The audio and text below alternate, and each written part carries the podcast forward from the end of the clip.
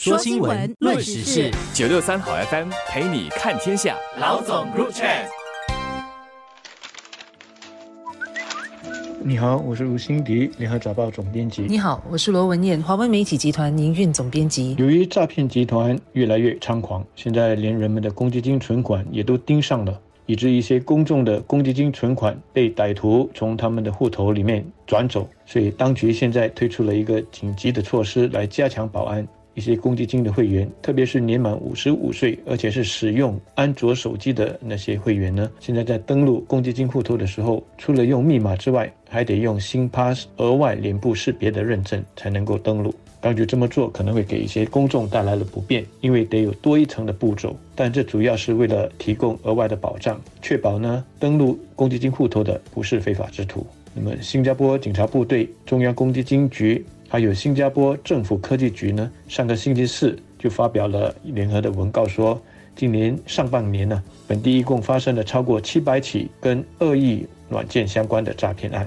损失的金额呢，总共达到了将近八百万元。那么当中有八起的案件，他们的受害者呢，就是公积金的户头被人家非法的登录了，那么因此呢，损失的一共是十二万四千元左右。不少年长者在看到银行诈骗案老是发生了之后呢，原本是觉得说，那只有公积金的这个存款才是最安全的。那么现在没有想到，连公积金的户头呢也都失守了，就难免引起了不少公众的关注。在公积金局和政府科技局紧急加强防御措施的同时，新加坡警方部队也积极采取了执法行动，追查通过恶意软件进行诈骗的骗子，并且在过去几个星期都有所斩获。警方在刚过去的周末，也就是七月一号发文告说，商业事务局和警察情报局在六月二十六日到三十日展开了一个为期五天的全岛反诈骗执法行动，逮捕了年龄介于十九岁到三十十五岁的十个男子和两名女子，还有一名十六岁的少年。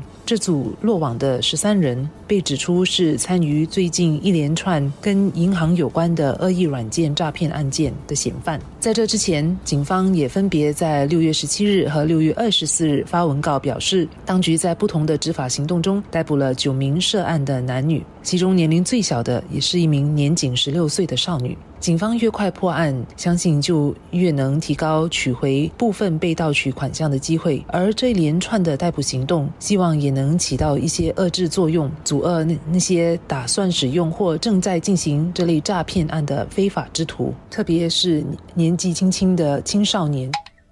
有些人会问，为什么这个措施特别针对安卓手机的用户，而没有包括苹果手机用户？那这里头呢，牵涉到比较深的这个技术问题，我这里就不去深谈了。我只谈个简单的概念：安卓系统呢，基本上走的是一个开放式或者是开源式系统的路线，而苹果的 iOS 系统，它走的是一个关闭式的或者是闭源式的路线。因此呢，你如果要下载安卓系统的手机应用程序，除了可以通过安卓自己官方的 Google Play 之外呢，也可以通过第三方提供的各种链接去下载。而苹果手机的应用则只能够通过苹果官方的这个 App Store 去下载。那么通过官方管道下载应用呢，相对来说就比较安全了，因为会有谷歌或者是苹果他们的团队来负责安全的把关。我不是说完全它就不会有问题，但问题要小很多。但如果你是通过第三方去下载，那就很难保障说，呃，这个你所下载的这个应用里面呢没有暗藏恶意软件了。那些诈骗集团正是利用这个途径，让一些不知情的人受骗。他们下载了暗藏恶意软件的应用之后呢，就发现说自己的各种密码，包括新 Pass 的这个密码也被窃取了。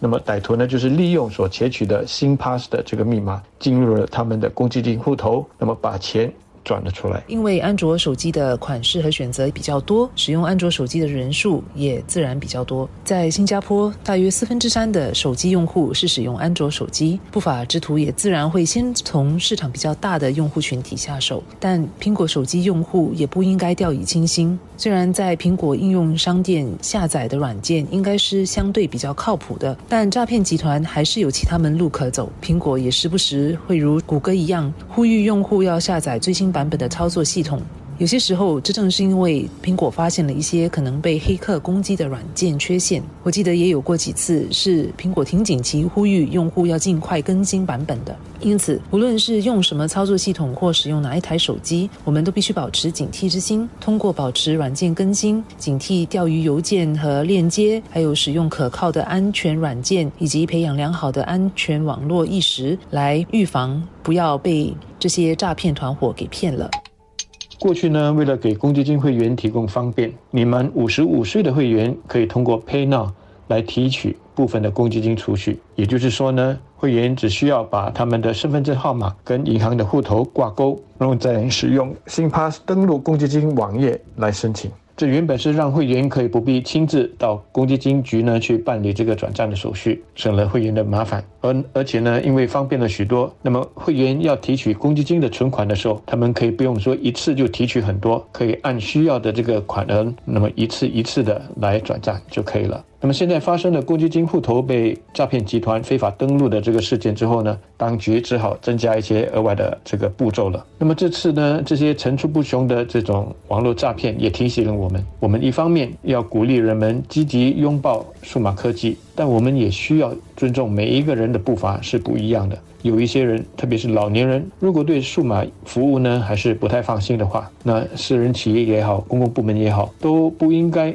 强迫他们非得转去数码服务不可。否则，一旦不幸的他们一生的储蓄因为对数码服务的这个不熟悉呢，而被歹徒骗走了之后，谁应该要负起这个责任呢？我很同意辛迪所说的，就是要尊重每个人数码化的步伐是不一样的。政府机构和私人企业必须要确保仍有传统的渠道，也就是有客服人员来帮助到数码化步伐比较慢的用户或客户。此外，在企业机构追逐数码化，以达到提高生产力、服务效率。和节约成本的同时，他们也必须意识到，要提供数码服务的应用网站和系统，都是必须不断投入成本维护和不时提升的系统。特别是有保存客户重要资料和钱财的企业和机构，更不能为了要省钱而选择不提升系统的安全性和给予用户更好的安全保障。例如，公积金局为了要防诈骗案而推行额外的脸部识别认证。